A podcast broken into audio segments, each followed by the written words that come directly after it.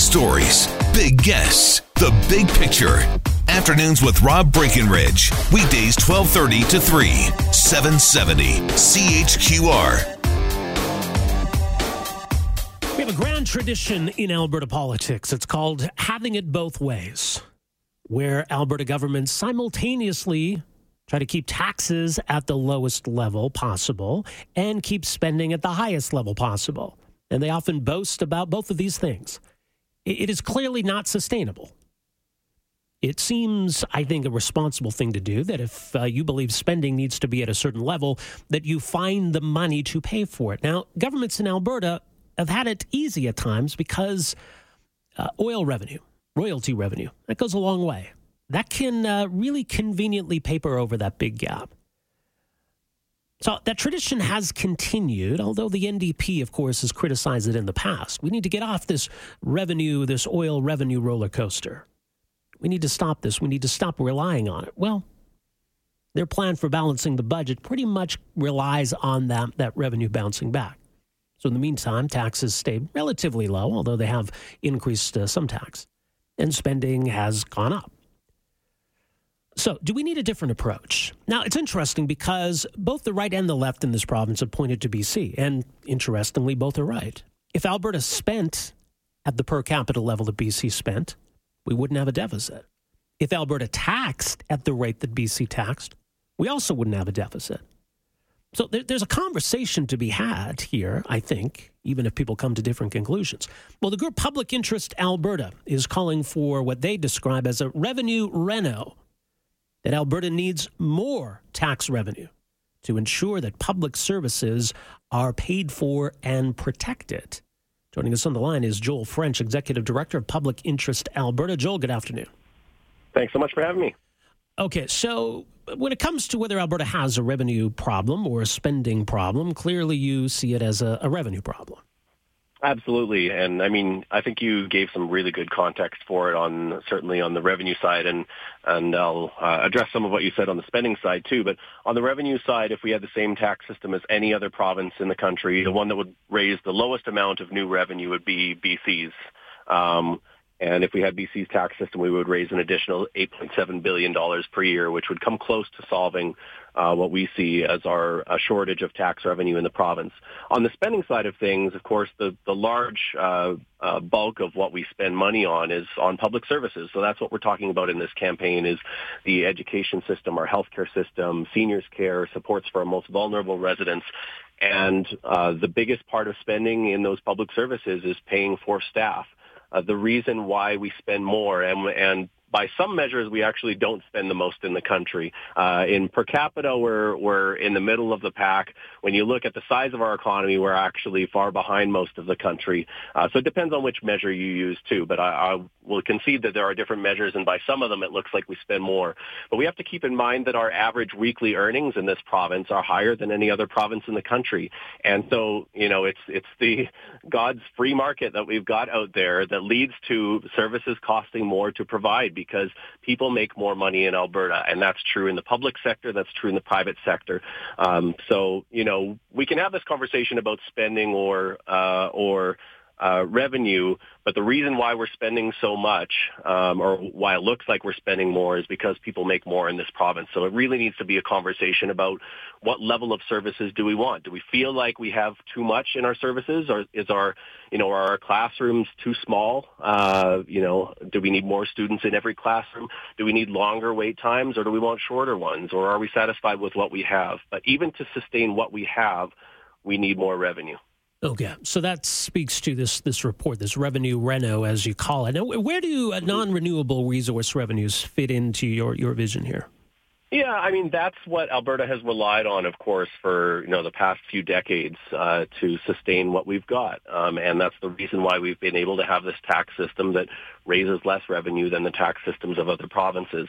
Um, and really, with the drop in oil prices, and you know, there's been a slight recovery, but nobody is predicting it to go back to the the heights that it was at a few years ago, and you know, we think even if it did come back, it wouldn't be an, a good idea to keep relying on that. We should actually be saving that money for future generations. And we started to do that years ago with the Heritage Savings Trust Fund, um, but we only got started and we stopped as soon as some of the other revenues disappeared, and we started using that money again to pay for our operational budget and for the public services that we get. So we need to actually be saving that money for future generations, which would be much more responsible than the way that we do things now. So you're so okay, just so, so we're clear then. So you're talking about taking that money out of our, our revenue picture altogether, that that wouldn't be there from year to year to budget. So not only then uh, would we have to, to find enough tax revenue to, to close this current gap, we'd need to find additional tax revenue to replace that, that royalty revenue.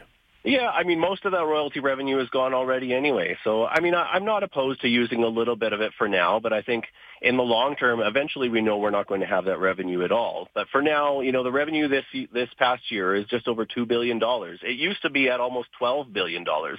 So we lost ten billion dollars of that revenue, which you know gives you your mathematical equation that gives you the deficit today. Right. Um, but most of that revenue is already gone, and you know it might come back a little bit, but most of it isn't going to be there either way. Okay. Well, I mean, an obvious, um, I, I, guess, an obvious thing to point to would be the fact that Alberta doesn't have a PST. Uh, would you? Would you? Are you calling for the adoption of one? Uh, yes, we are, um, and you know, it's not. I wouldn't say a hard yes, but it's a soft yes. And the, the the soft yes is because the there is another way we could do it, but it would mean um, nearly everybody in Alberta paying significantly higher personal income taxes than they do in other parts of the country. And that's because our our sales tax is 0%, you know, aside from the GST, of course. And the lowest sales tax in other parts of the country is 6%. Saskatchewan, our, our neighbors, have the lowest sales tax in the country aside from Alberta. And so there's not a magic place that money comes from. Uh, there has been with resource revenues, but that magic place is gone. And so it has to come from somewhere. And if it's not from a sales tax, then people better be uh, prepared to pay higher personal income taxes by a considerable amount than any other part of, uh, of the country. And we can do it that way. I'm not going to say you have to have a sales tax, but that's really why we want to, uh, what this campaign aims to do is to put all of these facts on the table. And like you said in the introduction, you know, to give people the information they need to know what options are in front of us. Because right now, you know, we're kind of without direction. And, and I would say all of the political parties are without direction on this. And nobody really wants to put the facts on the table because none of the solutions are popular. And we acknowledge that, but it's a conversation we need to have. Okay, it's, uh, economists figure it would be about a billion dollars uh, we could generate through a one percent sales tax, or two billion for a two percent, et cetera. So, how, how yeah. high might we need to go, in your view? Well, I mean, I've I'm an advocate for be for it being mixed with some further changes to our personal income tax system. Uh, I think if we looked at, uh, I mean, a 5% seems reasonable to me. Um, and if we do a sales tax, it does need to be mitigated to make sure that, uh, that low income Albertans aren't um, impacted disproportionately because we know that low-income Albertans don't have excess income that they can uh, contribute extra to our public services. So we have to find ways to do that. Um, so, but I think uh, looking at 5% and some changes to our personal income tax system or which would affect middle and upper income earners uh, would be necessary to solve the problem. Well, yeah, I mean, the uh, NDP already did uh, raise the yeah. upper uh, tax rate or the tax rate for, for higher income Albertans. So, where, where would you see some changes or room for further changes on that side? Probably it would need to be the creation of another tax bracket. So the, the only people that they raised income taxes on are actually people earning more than about $143,000 per year. It was $125,000 in taxable income, but our first 18000 in Alberta isn't taxable. Um, so I think they've got some room to move in the middle there, and I think still some room to move on the upper side because it's, you know, the highest tax bracket we have is on people with more than uh, earning more than two hundred fifty thousand dollars per year. But that increase, uh, which went up to fifteen percent, is only on the income above two hundred fifty thousand. So even if you're earning a million dollars, below $250,000, you're still on your first $250,000 of income, you're still paying lower rates, right? So it's it's a graduated system, and I think we've got some room to move at the top too. Uh, you mentioned the basic personal exemption. Do we need to yeah. lower that? I don't think so because I think we can make up for that. Uh, I think that's a good thing because it gives lower income individuals uh, a break in that they don't have to pay. You know, if you're making eighteen thousand uh, or less per year, you're actually not paying any provincial income tax. And so I think we can make up for that on the higher income side of things because that high income individuals do get that exemption as well. But I think we make up for it in the higher income tax bracket. Uh, interestingly, this report does not call for further increases in, in the corporate tax. Yeah, I mean, we had a campaign a few years ago called Alberta Could, where we did call for that. We actually called for a 2% increase, and uh, we were happy when the government brought that in uh, as a result of their uh, campaign platform promises. We have uh, about an average, uh, from comparing us to other provinces across the country, about an average corporate tax rate. And we could look at tweaking that a little bit, but you know, ultimately, I think uh, provinces ac- across the country, if we were going to increase it, other provinces would need to be doing it too. And right now, there's not an indication that's going to happen. And ultimately, you know, even with that 2% increase, we raised l- less than a billion dollars per year. So, you know, even if it was bumped up another 2%, which, you know, I wouldn't argue against it if a government was doing it, but really that's not going to solve the problem. So, you know, I would entertain uh, changing it a little bit, but it's not going to uh, raise the kind of revenue on the scale that we need. Well, it hasn't really brought in any new revenue. Maybe there's other reasons for that, but I, I, don't think I don't think corporate tax revenues have, have gone up at all. Yeah, and I mean certainly not if you compare us to when the economy was booming, and but you know that's a complex uh, kind of situation. We had a hundred, hundred and twenty dollar barrel uh, barrel in oil uh, back then. Well, but these things are complex. I, I, yeah. there, there seems to be an assumption here that we can do all of this, and it's not going to have any impact on the economy.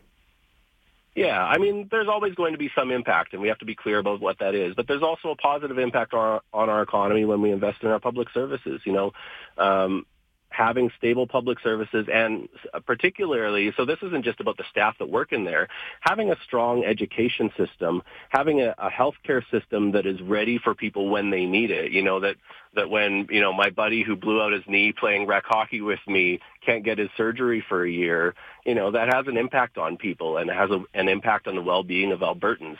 And so there's a positive, uh, both uh, I would say, economic benefit, but also health benefits and social benefits, and making sure that those services are there for people when we need them.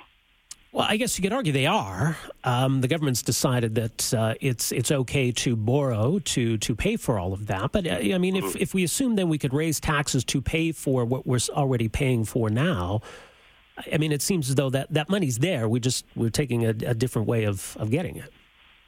Yeah, I mean, we're you're right. We're not even raising enough money to pay for what we get now, and so you know we think we need some capacity to actually make improvements. And not all of the improvements are about more revenue. There are things that we need to be smarter about. Uh, one thing, uh, you know, when I'm asked about savings in the government budget, one thing that I point to is the uh, subsidies that we give to private schools, which I know is a really contentious debate, and it's another contentious debate we love to get involved in.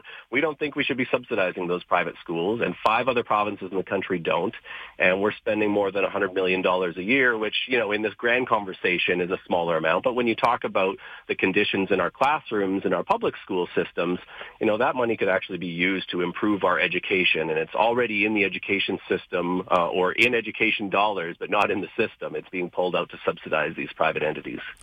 Well, Joe, we're going to leave it there. Uh, RevenueReno.ca. Uh, people can read this report there more at pialberta.org. Thanks for joining us here. Appreciate it. Thanks so much for having me. All right, that's Joel French, uh, Executive Director of Public Interest Alberta. Now, I, I don't suspect many of you are going to uh, share his perspective on things, but I would say this about it it's at least an honest approach to say we think the government needs to spend all of this money and spend even more than we're already spending, and so we're going to raise taxes to spend it. I think what we have right now is, again, as I said, a government trying to have it both ways. 974 8255. We're back with more right after this. Afternoons with Rob Breckenridge, starting at 1230 on News Talk 770 Calgary.